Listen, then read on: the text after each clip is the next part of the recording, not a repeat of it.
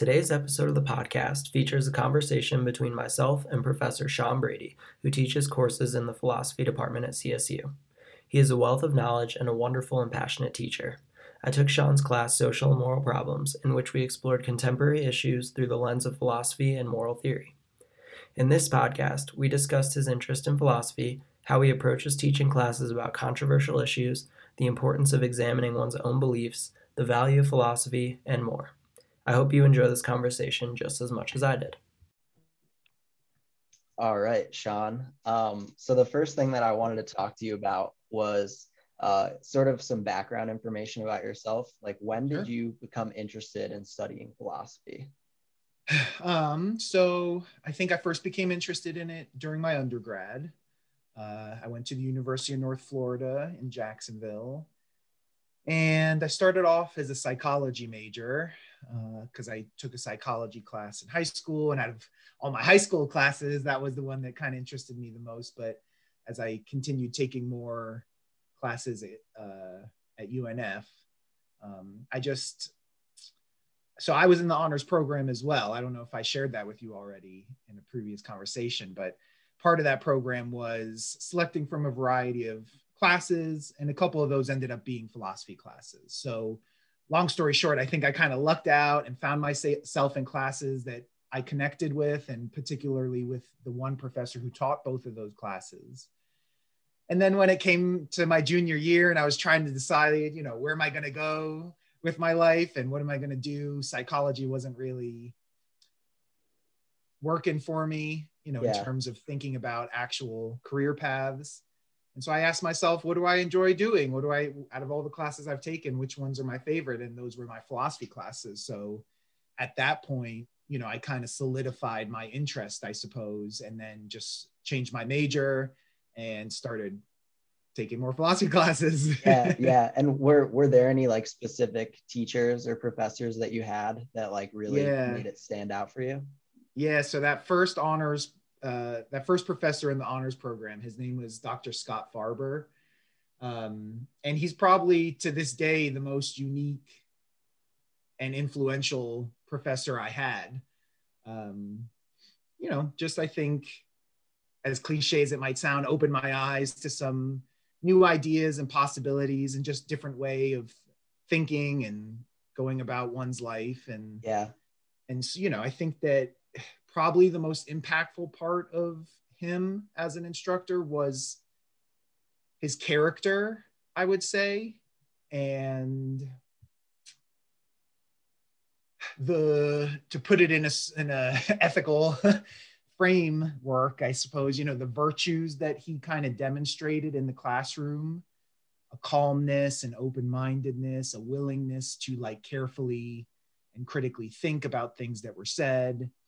Um, but ultimately, like a, a care for his yeah. students and for the process of learning. So I think those things yeah. in some ways stuck out to me and stuck with me yeah. now that I've at least hopefully become a professor. You know, I think I tried I think in whatever field you end up going in, a lot of times you end up trying to not mimic, but recreate, you know, the the mentors you had in your life, the way you yeah. were taught. You try to recreate. Yeah. You know? So to a certain extent, I think I try to do that in the classroom. Yeah, that was that was the theme in my last conversation I had with the professor. We were talking about how she got into teaching and she was saying a similar thing like in undergrad she had a couple teachers that really like sort of inspired her and then we talked about how it's almost like this system of pay it forward like sure. you have a professor and then all of the people that become teachers want to yeah. pay it forward. And i mean i definitely felt that in your class. I i remember on the first day you like knew everybody's name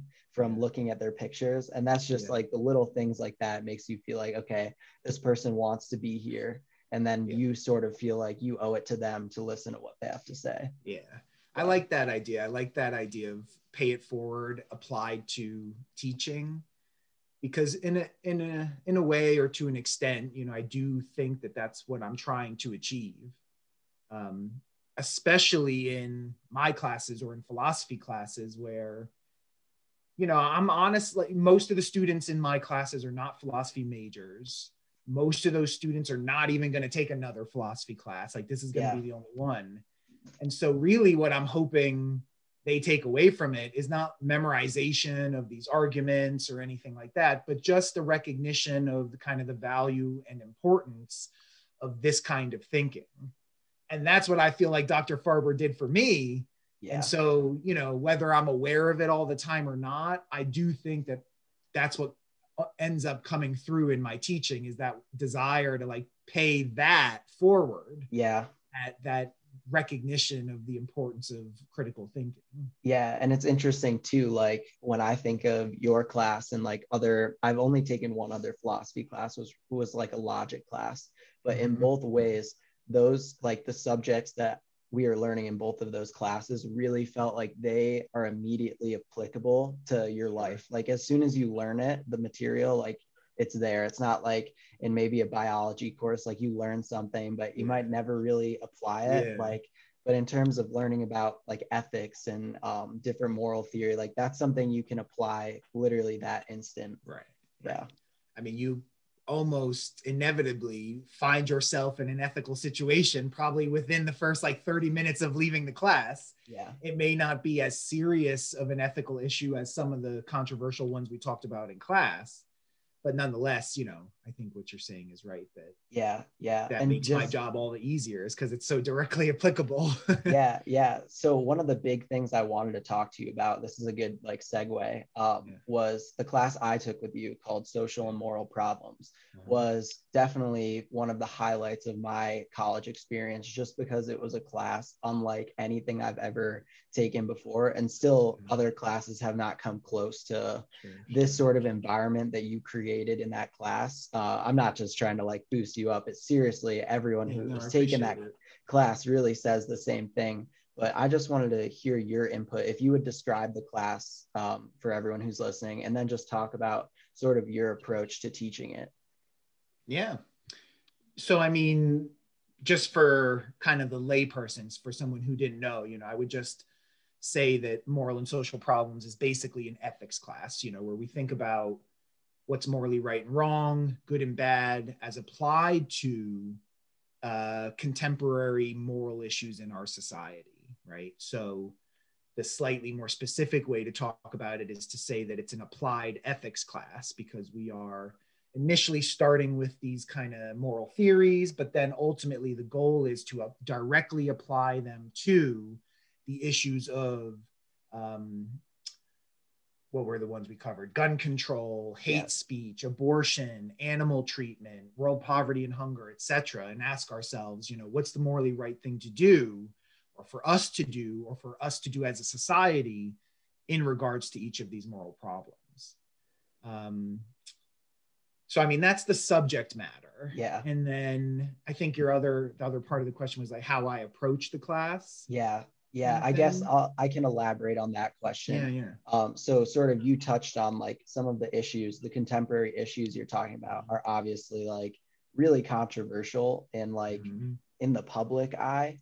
But in your class, you found a way to almost act as like this moderator because students would pick a side and debate. Mhm. Um, but you had this way of knowing both sides, all ends of the argument, be it the um, one side, the middle, or the other side, which sort of made it like you could level the playing field and help Right. everybody see the strength of all the sides. So I just kind of wanted to hear like what your approach is. Is that what you're thinking about when you're? yeah like, i mean you kind of captured it i mean you know so i can say a couple things on this i definitely can say that you know one of my goals is to go into that classroom and make sure or at least do my best that no student leaves that class thinking or feeling that i was trying to push them or force them towards one view or argument only the way I avoid that is by pushing them towards one argument. And then the next class, as you know, pushing them towards the opposite argument. And in that sense, as you're saying, like you're saying as a, as a moderator, you know, I, again, I kind of like that. I'm trying to maybe even a facilitator, like I'm trying to facilitate everyone's thinking about each of these arguments. And so, to a certain extent, I am trying to put forth the strongest version of that argument that I know of, that I possibly can. Um, and then together as a class, we discuss the strengths and weaknesses of each argument. Yeah. And so, by avoiding pushing students towards one argument, but rather pushing you towards several and then and, and then critically thinking about them together i hope to be kind of modeling and also facilitating or encouraging y'all to think more on your feet and actively and critically about each argument rather than just accepting the one i'm telling you is true as true Yeah. and I think a good way to, to kind of conceptualize that approach is by thinking in terms of neutrality versus advocacy. This is a like with uh, within the philosophical pedagogy. Yeah. Um, this is a debate. You know, should you approach your classes in a uh, in a more neutral fashion, like I do, or should you approach them in a more as a more of an advocate where you are advocating for a particular view and then still uh, inviting and encouraging critical thought about that yeah so so notice like even with the latter with the more advocate based view it's not that the philosophy teacher is just pushing their view on the students and they're just um, meant or assumed to sh- accept it. Yeah. But rather like there's a for instance i know of a professor in the department who chooses to teach this way. And she will go into the classroom and say this is what i believe is right. Here are my reasons. What do y'all think and so notice like that's a, a bit more forceful than i think i'll that than my approach yeah but she still invites that critical thinking and dissent and in that sense it still ends up being philosophical yeah now, an important difference is she works with 300 level students. Like she Okay. teaches three and 400 level students, whereas I tend to teach the 100 level classes. Moral and social problems is philosophy 103. Yeah So maybe I'm mistaken in this belief or approach, but my belief is that if I were to take that advocate type approach with 100 level students, a lot of the students, not all of them, like I think you would have been able to handle that. And like Cole, remember Cole? yeah yeah i do remember Cole. uh, the, like you know there's the, the the higher level students are able to like realize what's going on and still engage in the philosophical practice Yeah. but i think a lot of students would just feel like i'm just trying to brainwash them or you know propaganda them yeah um, and so, for that reason, or at least that being one of the reasons, I choose this more neutral approach where I'm not just advocating for one view, but I'm that at really advocating for all of them. And then together we are trying to grapple yeah with that. Yeah. So I would say, like, as in my experience, I remember this really clearly. Like, I would, so at the beginning, I remember we'd go through, um, like, the most common moral theories, I guess, the most basic ones that you would explain to us. And then after that period of maybe it was what, three to four weeks of doing Right. that, then we dive into the contemporary issues. I remember, I don't remember what the first issue was, but I was remember Peter Singer and World Yeah, Poverty. yeah, it was world poverty and hunger. And you explained his point of view in the first class period. And I was like sold. I was like, all right, whatever he just explained, that's what I think I believe. Like that is such a strong argument. And then the next day, I think we had it Tuesday, Thursday. So I came in on Thursday and you would explain the other side, which is completely different. And it would make me think that the whole other class was wrong and that this is what I believe now. And that, Right. that happened with literally every issue. Yeah. And it just makes you realize how complicated these issues are that we're talking about. Right. Like, there's no way you could have a quality point of view without engaging in like a session like that where you really pick it apart and you try and explore it. And i like i think you said at the beginning of that class was one of your goals was to help people own their own beliefs mm-hmm. rather than just accept what they were passed down from maybe their family or where they're from. And that was a definite thing that happened to me and a lot of other students just because you really do uh, give give students the opportunity to think for themselves about it. You kind of hold their hand a little bit oh, um, yeah. you know like which is good like because like you're saying we don't really have any experience in this sort of uh, in in philosophy.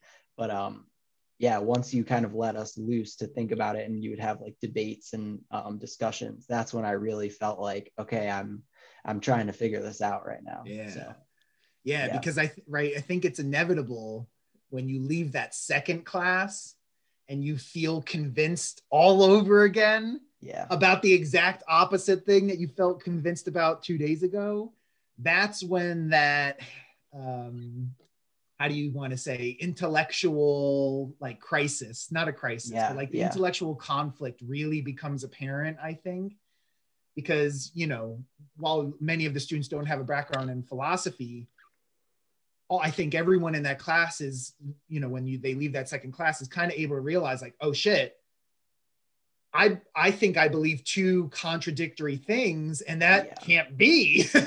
yeah. And so and most people aren't okay with that feeling like feeling like you have contradictory beliefs and so it, it's either somewhat natural or just like something that i think students just want is to continue to th- think about this and try to figure it out yeah um and the other thing you said made me think you know like you said something like if you want to have any hope of I forget exactly how you just put it. Like, if you want to yeah. have any hope of really thinking or really feeling strong about your beliefs, you have to consider the opposite side, right? Yeah. And like in I depth, think, in depth, right. Too, I think is important. Good, good, good.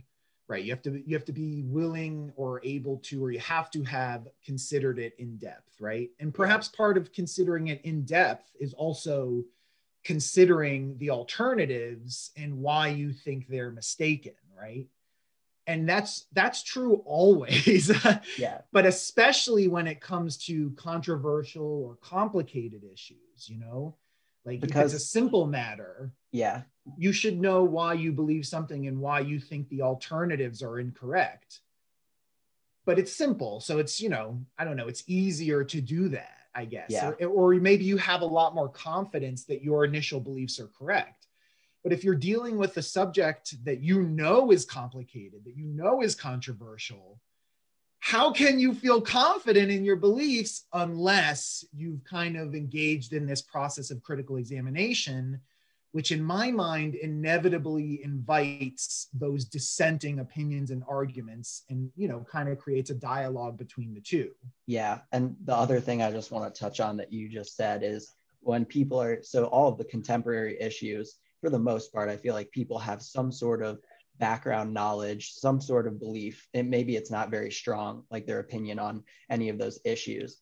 But there's this sort of confidence that you have in your own belief, or at least that I had in my beliefs coming into the class.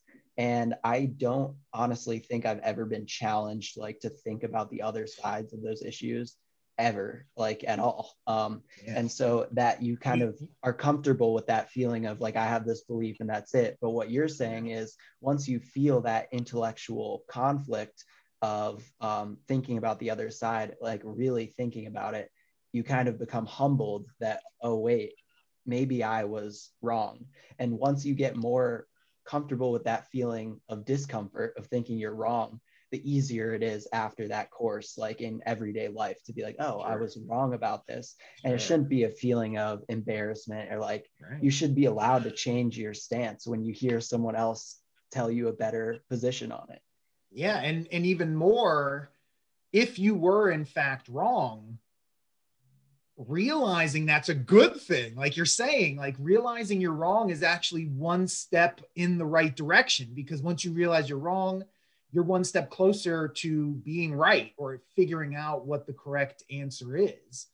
Um, or even if you're not sure like what that correct answer is or will be i think you're still taking a step forward. You're still making progress so to speak because you are you're able to like wipe away one of the possible answers as in oh I, I, I now realize that can't be the case kind of thing yeah. i don't know what is the case but at least i know it's not that one kind of thing yeah yeah and I guess to jump into the next thing I wanted to talk about, just because this is a good jumping off point, is the idea of uh, just philosophy in general. This has also really stuck with me from your course.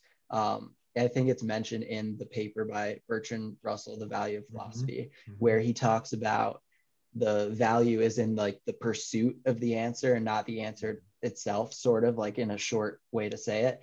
But yeah. that really stuck with me in the sense that we're trying to find answers to these co- questions that you can't answer. Like we don't have the tools to answer. You said something also at the beginning of the course where um, at one point, like physics was philosophy, but now we have more tools and more information to kind of get more absolute answers in that subject field. But with philosophy, it's like you're pursuing these questions that you you want to find the objective truth to, but we will never be able to, at least right now. Sure. Yeah, and I mean, you know, in our class, the, an ethics class, that seems perhaps even more true because, you know, for instance, one topic within philosophy is free will. Like, do humans have free will?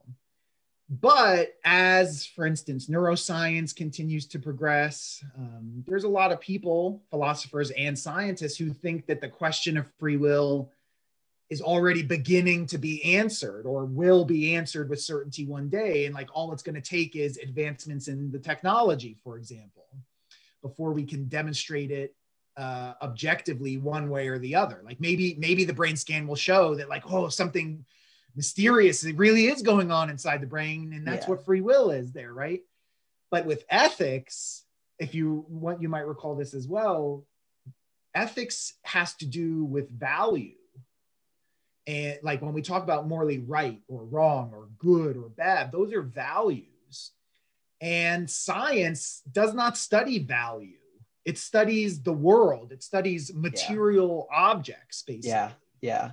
And so for ethics, there it really does seem that Russell's ideas about how philosophy is characterized by uncertainty are probably going to hold true for a long, long time, if not yeah. forever. Yeah just because it does not seem like value in general is something that's able to be proven scientifically. It's more yeah. based on one's thinking and um, establishing certain rational principles, like we were trying to do with the moral theories at the beginning yeah. of class. Um, where am I trying to go with this? I so I guess what I'm trying to say is like ethics is a good example of what you're talking about, right? Yeah. And so notice what we're saying here is, or you know, what Russell's saying is, we all have moral beliefs, but we may never be able to prove scientifically, for example, yeah, that our beliefs are correct. And so someone may say, well, then what's the point of taking your ethics class, Shawn, if I'm not going to be able to prove what's correct or incorrect?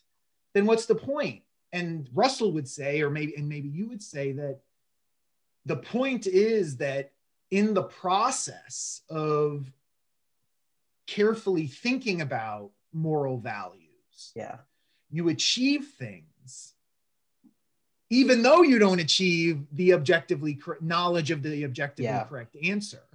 So they might be like, well, what do you achieve? Well, you achieve things like understanding the other side of the debate yeah. So what does that mean? So now you understand other people a little bit better. Is that important? I think that's important. I have to live with these freaking people. Yeah. I almost yeah. cursed and I was like, oh, I'm on your podcast. I shouldn't say heaven.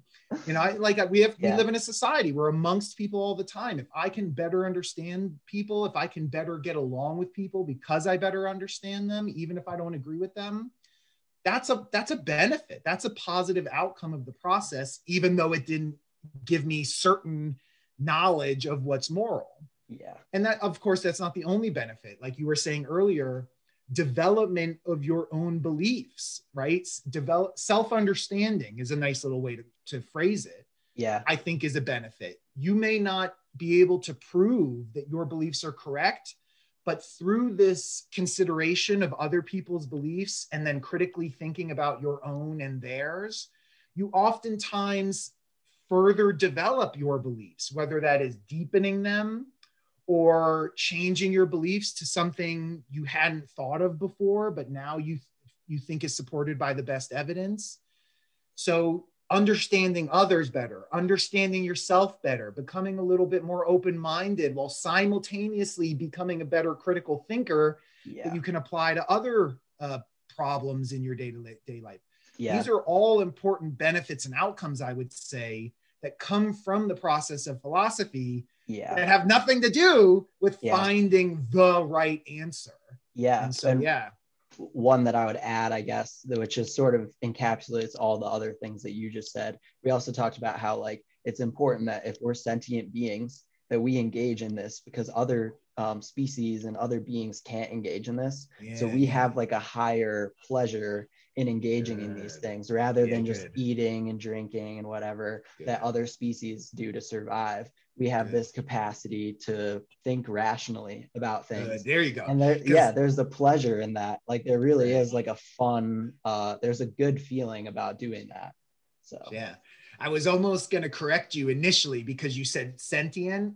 And then I was like, oh, I think you mean more rational. Yeah. But then you said the higher pleasures, getting into the John Stuart Mill, yeah. um, qualitative utilitarianism. Yeah. And so that I think captures it better, right? So what yeah. you're saying is because uh, it's not just pleasure, period. It's this what we might call more intellectual or higher form of pleasure. Uh, the fact that you and I can get a certain satisfaction of having this kind of intellectual discussion, whereas my dog Suki it, this isn't a possibility for her. Even yeah. though she's sentient, she's not this kind of sentient. Yeah, yeah. There's yeah, spectrum. and so I think. Go ahead. Go ahead. I was just gonna say, yeah, it's like a spectrum. Right. Right. Yeah. Good. Um, and so, so part of what I think you're saying is, yeah, yeah. There's a, there's a right. That's good. That's good, Zach. I, I never, I don't know if I quite ever connected those dots there, like with Russell, yeah. what Russell's saying and then that higher version of pleasure. Because to obtain that higher version of pleasure, you do not need the truth.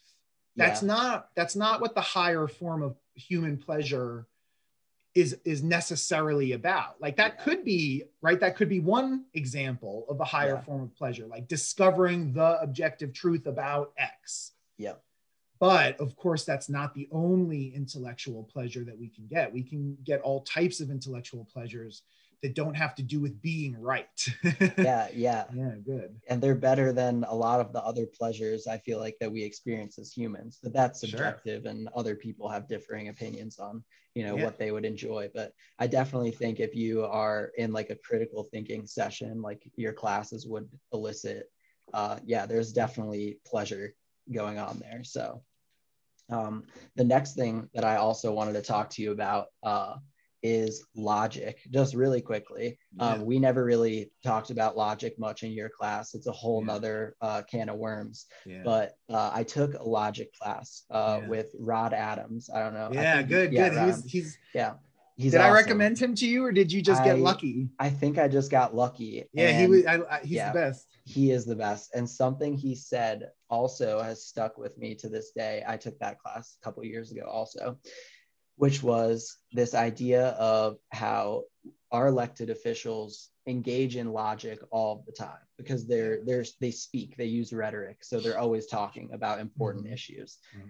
Uh, and but for some reason we don't hold them accountable to using uh, good reasoning like with yeah. the tool of logic so something he said was we should be teaching logic this tool to understand um, people's arguments we should be teaching logic to people at young ages it should be something that's like you know you learn your addition subtraction you should learn logic too yeah. if we're in a society where you're always talking. So I just yeah. wanted to hear your thoughts on like how, I mean, not just about elected officials, but just in life in general, how important that is.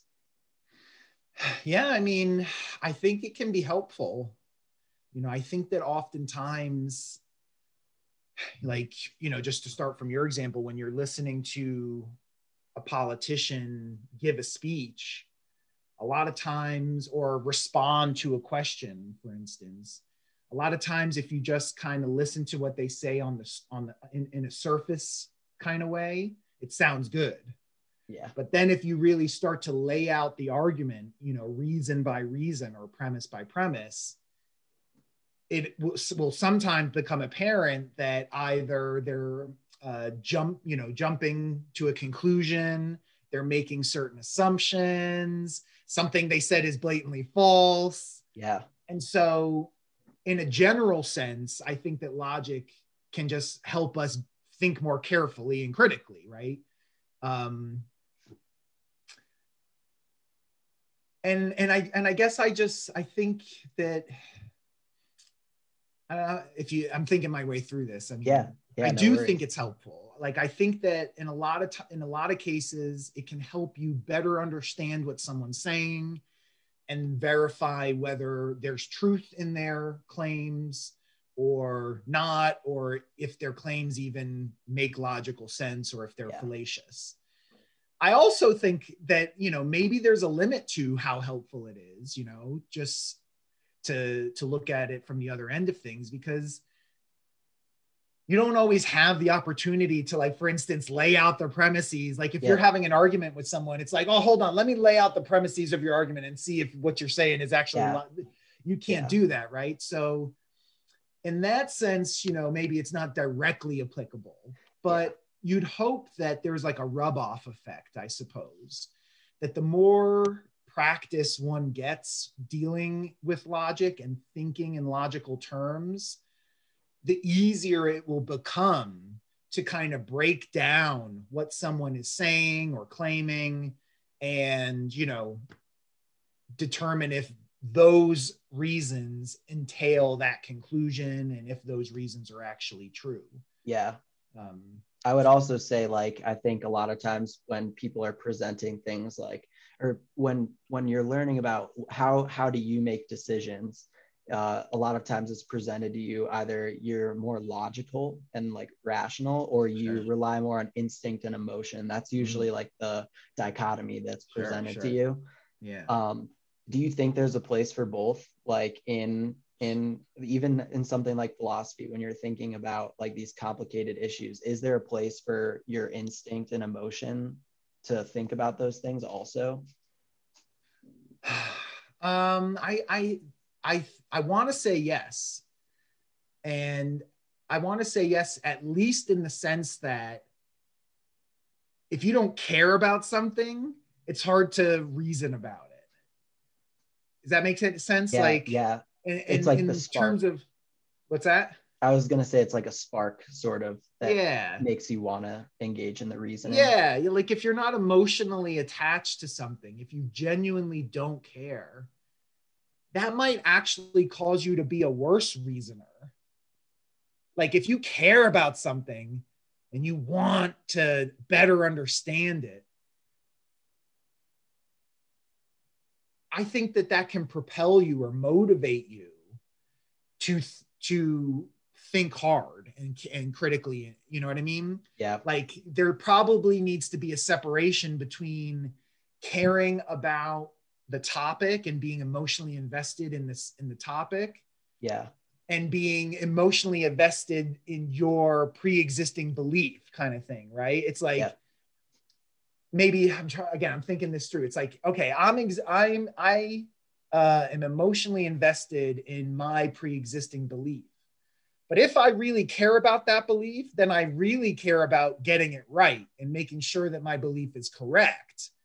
And so that desire to want to be correct because I actually am emotionally invested in, in X will hopefully lead me to attempt to suspend belief, think more impartially about all of the alternatives, including my initial belief, and subject all of those alternatives to, to critical scrutiny and then ultimately make a decision based on what I think is backed by the strongest evidence. yeah So I, I do think that they're connected. And like, I almost think that like someone, a philosopher who is completely emotionless is just like a robot, you know? Uh, and maybe like maybe maybe we'd maybe we'd discover a lot more truths in philosophy if we were robots yeah but part of me doesn't think so. Part of me thinks that the reason why we've made so much progress or why philosophy can be so impactful is because we care about things like free will and Yeah. morality and you know we care about getting them right if we didn't care we wouldn't think about them Yeah. so Yeah. And it's, yeah, it comes down to like the reasons we're thinking about these issues is because of the human experience. So you don't want to fully, fully count it out. Yeah It's just funny that it's presented as like a, like, I don't want to say it's a false dichotomy, but a lot of times, like if you're taking a personality quiz, it'll be like, are you more logical Good, or right, do you right. rely on instinct and emotion? It's like, Mhm. there's definitely a place for both but it Yeah. sort of it's presented like you should try and aim for one or the other yeah and and and that's true in philosophy too or even uh, in bertrand russell's essay right i mean the way he makes it sound sometimes or the way that maybe i make it sound sometimes is like you know like when i say we should think impartially we should suspend our beliefs and, and try to critically think about this from that impartial perspective that makes it sound very cold and rational and uh, how do you want to say third person point of view like Yeah. we're just all observing the, you know what i mean from the outside but in reality that's not how any of us lives. We all live from the inside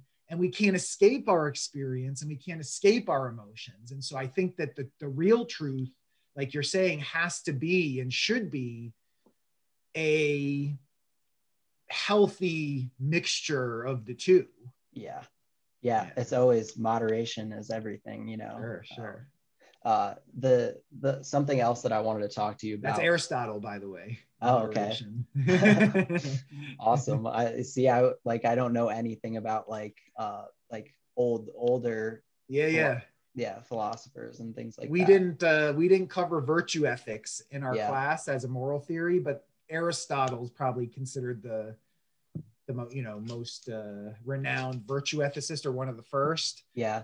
And that was kind of where his theory or what his theory was about that like the morally right action is the mo- is the action that's between the two extremes so like for instance courage is in between um being what's the opposite of courage afraid Cowardice. fearful Yeah. cowardice thank you and being foolhardy like being so confident that you're just acting like an idiot yeah so having courage is the moderate point, and you should Yeah. always aim for that moderate point. And if you're off the balance at all, you're more you're leaning more towards the morally wrong action. That was his theory. Yeah, yeah. Well, that's a perfect, honestly, thing into the next thing that I wanted to talk about, which was if there were areas within philosophy or any issues that you're personally interested in more. Like there's so many things under this umbrella term of philosophy. I almost don't like to use the term philosophy just because it like makes everything so much more general than there's there really are all of these different alleyways you could go into.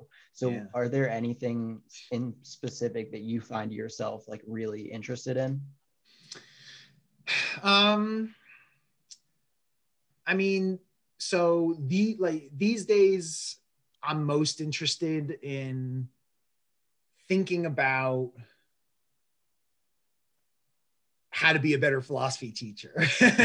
Yeah. Now, like traditionally, I don't think that would be considered a topic of philosophy.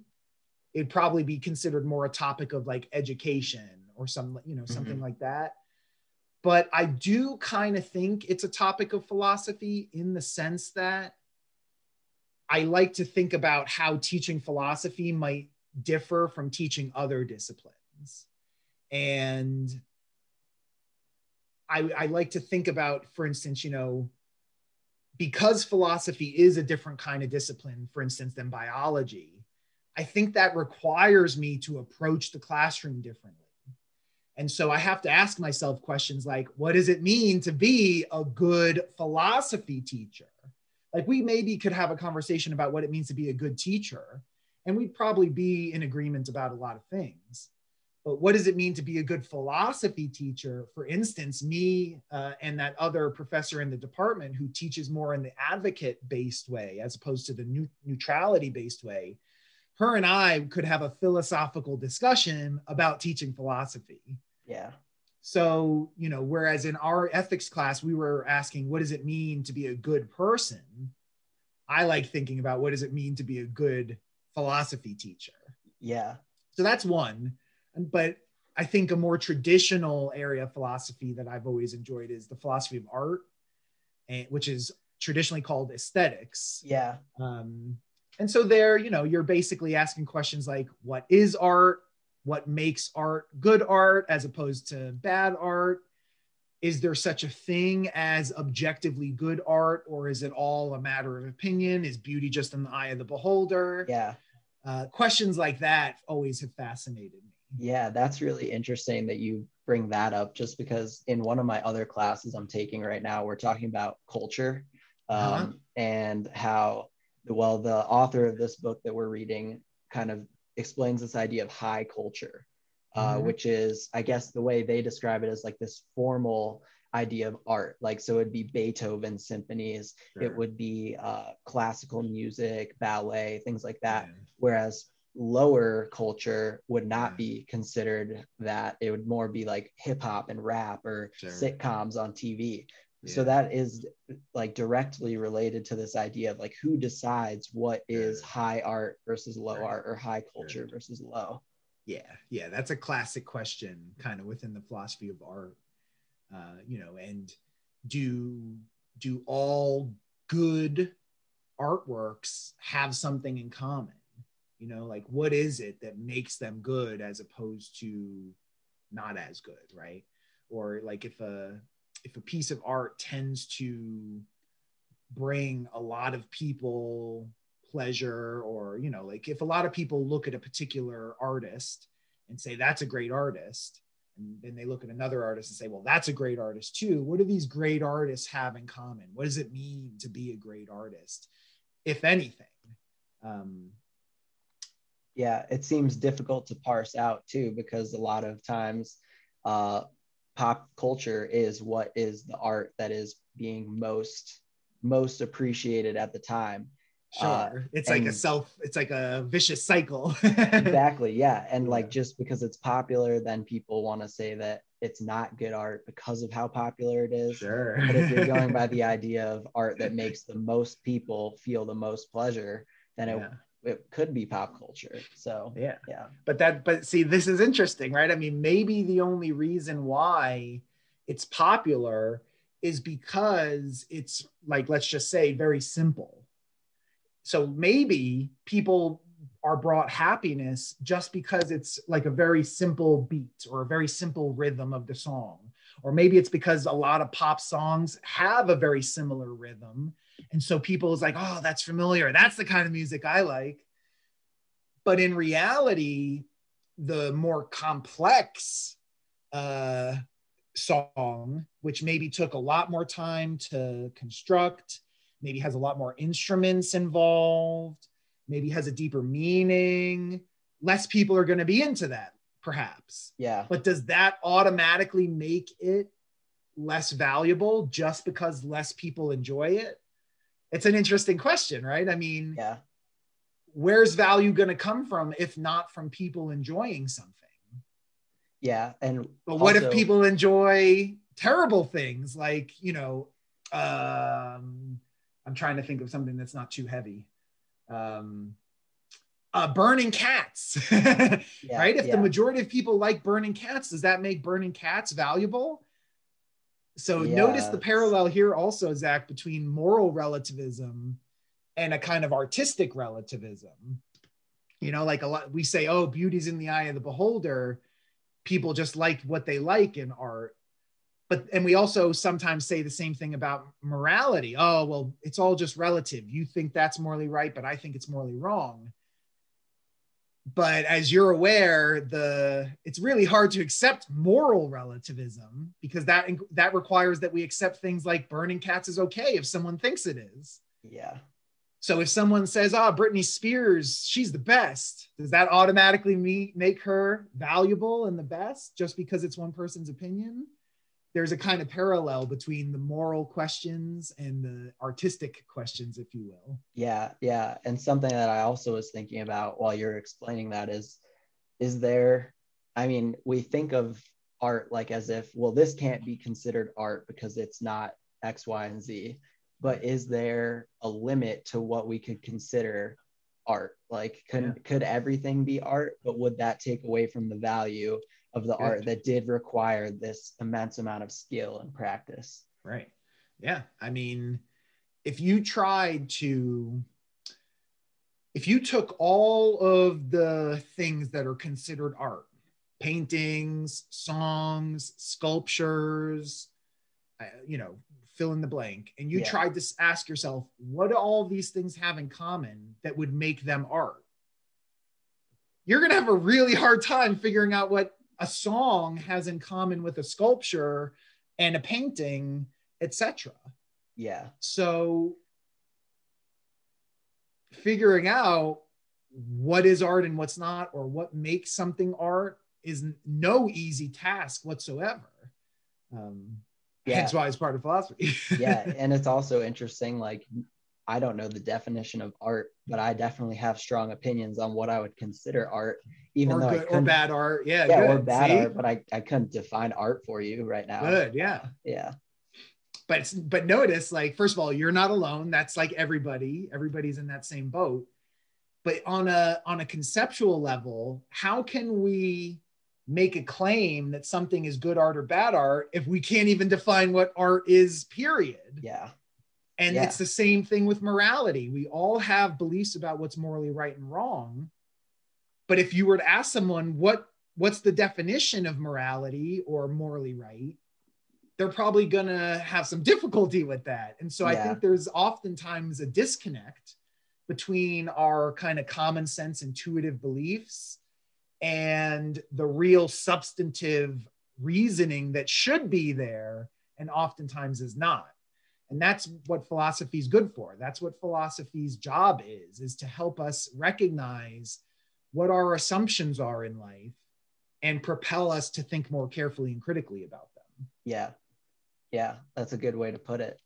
Um, the last thing that i wanted to talk to you about uh, while we still have a few minutes yeah. is this is kind of a silly question because I know that it's out of the realm of possibility. But what I want to ask you is if there is one like moral or any any sort of issue in philosophy like free will or are we living yeah. in a dream if there was one thing that you want to have answered or the closest you could to an answer by the end of your life is there one that sticks out to you or is it just honestly, mm. you'll take what you can get.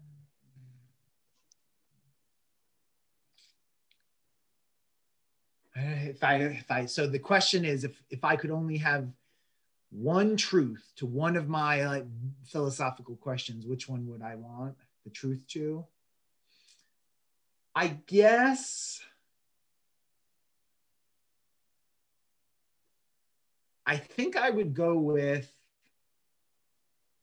Hmm. I'd either go with the moral truth, like I want to know what the correct moral theory is, because that's the mo- I think that would be the most practical for me. Yeah. Or my initial answer was going to be that I want the answer to the question of why there's something rather than nothing. Hmm. So that's a that's a bigger question, I guess yeah. I would say. It's yeah. like I, and and maybe another way to to phrase that is that I would want the answer to whether or not there's anything that exists outside of our universe. Maybe that's yeah. kind of goes hand in hand. Yeah, I would have to agree with that that one yeah. that you're talking about. I think that's like a really interesting thing to think about and like that's also what is so cool to me about philosophy is like these things that you didn't realize people are studying academically like that yeah. you might just be thinking of like gazing yeah. up at the stars with your friends that you're thinking mm-hmm. about people are actually getting degrees in yeah. thinking about this you know which is like amazing because it it is important because a lot of people think oh that's not important to think about like sure. you know or some people think it's important to think about but not in a classroom but right. it definitely is. right or or they think that like they think that when when they have those thoughts that they're being crazy that like they're they're like they're letting their mind wander to places that are pointless and you know like oh let me get back to reality and what actually matters but in reality, I think that number one, that is the natural philosopher in us coming out. Like we all wonder about things like that. And exactly. and number two, because we all wonder about it, I think that goes to show that it's not crazy. That in fact, it's one of the burning questions of human life and what it means to be human as opposed to Suki is that yeah. we have the capacity to wonder and ask about wonder about things like that and ask questions about that. Yeah, yeah. So when you wonder about that, it's not demonstrating that you're crazy. It's in fact demonstrating that you are this higher being who's capable of thinking about their place in the universe. Yeah, I think it's pretty cool. great. Yeah, that's a great way to put it. Like that. Like if everyone is thinking about that, then you couldn't be crazy because it. Or we're all crazy, that, but yeah, yeah. Or we're all crazy but I I remember talking with my dad one time just about like what he thought was like going to happen after death, something like that. One of those yeah. big unanswerable questions. Yeah. And I was just thinking to myself like almost from like an evolutionary standpoint, like why did that thought just pop into my head and why is it so enjoyable or fun or interesting yeah. to think about it because you like do sort of I feel like I'm going down like some rabbit hole when I think about that. Sure. And I could think about it for hours and hours. So yeah. why is that so enjoyable and also frustrating?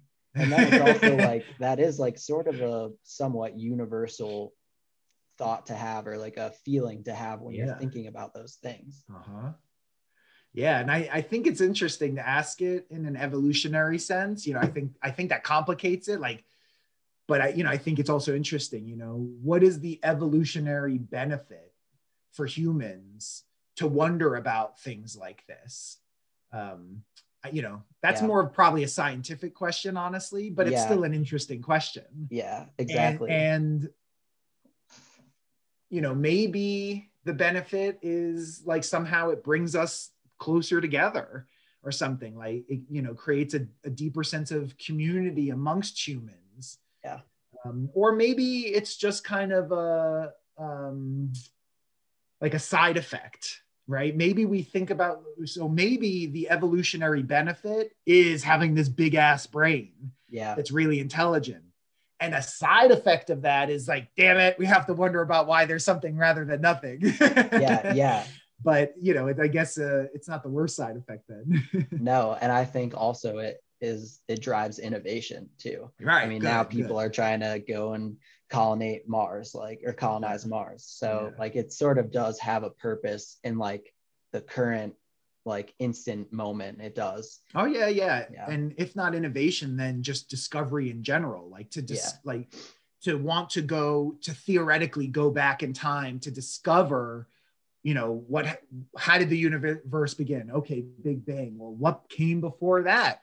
Yeah. it would be something to discover what came before that. That wouldn't yeah. be nothing. Yeah. And p- part of me also wonders as i in another class that i'm taking is we're sort of like thinking where does meaning come from like where mm. do who who is the author of meaning like who just yeah. determines what the meaning of art is or of a yeah, text. yeah so like it also makes me wonder like I mean, I'm thinking about like the universe in this grand way as a way to mm-hmm. apply meaning to my life and to mm. like the significance of life itself. Sure. But am I the author of that meaning? Is there really some other overarching right. thing that is pushing that meaning on me? Yeah. Know? I mean, and in a, in a sense, that's kind of what I'm getting at with the question in the first place is like in my mind, where I started was when you asked the question like what do I what would I like to know? My initial thought was well I guess I'd like to know if there's like any purpose to my life or if if I'm just supposed to or if there is no greater purpose and I just basically construct it for myself but then from there I kind of generalized to the yeah. more to the more abstract question of like well I guess what I'm really asking is why am I here? Why are any of us here? Why is there something rather than nothing? But yeah. I, I think those all are kind of all of these thoughts and questions are interconnected, really. Yeah. Yeah. Wow. I'm like, this is my my brain is like blown and it's only 11:20 in the morning so yeah well you're would, welcome uh, you know i'm teaching uh, philosophy 100 appreciation of philosophy if you want the zoom link and you ever yeah. want to drop by I, am yes. happy to give it to you yeah I, I would honestly take you up on that it's it's such a pleasure to like kind of reconnect like also just doing this podcast in general i'm talking to a lot of professors that i've had and it's a cool way to sort of culminate my experience uh-huh. and like see what I remember or what I took away. And now it's sort of like a synthesis of like I was wow, just gonna say. Yeah. Yeah. You like you say something and then I'm like, I want to ask someone who's a chemist about this right. next week, like something like yeah. that. Yeah. Yeah. And you're I would guess that you're probably in a position now that you are able to synthesize, that you are able to kind of zoom out and take a broader look at these various classes you've had and the things you've learned and then make the connections. Yeah. That's honestly probably the val- one of the values of this project in general yeah. and you know the specific project that you've chosen to do with the podcast. Yeah. That it gives you this opportunity to because when you're in the midst of it and you're like oh, i just need to know this for the test or you know you're we're having this in-depth conversation in class you're not thinking about chemistry or you know yeah. your your other humanities class or whatever but yeah. now you are. Now you're in that yeah. you have that opportunity. So again i think that's kind of one of the biggest values of this. Yeah. And i guess a way for me to end is sort of i think it's really cool that you are on this podcast talking about philosophy because i feel like philosophy gets a bad rap uh, I think that's pro- partly to blame because people like teach philosophy in like a high school course, and maybe it's just reading out of a textbook, and sure, the, sure. the teacher isn't as passionate about it or something like that. So I really do feel like it gets a bad rap. And then when people really sit down in a class like yours, it completely like for me at least it completely sure. turned my view so i hope that if anyone is listening to this out there that's like i don't want to take a philosophy class like go take a philosophy class yeah yeah, this is what philosophy is really about. Yeah. Uh, this kind of critical thinking and working together in an effort to make progress towards a better understanding of ourselves and the world in which we live. You know, yeah, I don't think philosophy is just covering old ideas from people who died a long time ago. I don't I don't think philosophy is just trying to advocate for one point of view you know i think that philosophy is very much about getting ourselves to be better thinkers. And better thinkers is not about what you think it's about how you think. Yeah. And that's ultimately what i i, I would say philosophy is about. So if you care about how to think and becoming a more careful critical thinker then you should take philosophy. yeah, yeah, that's a great way to put it. Yeah. Thanks for listening, everybody.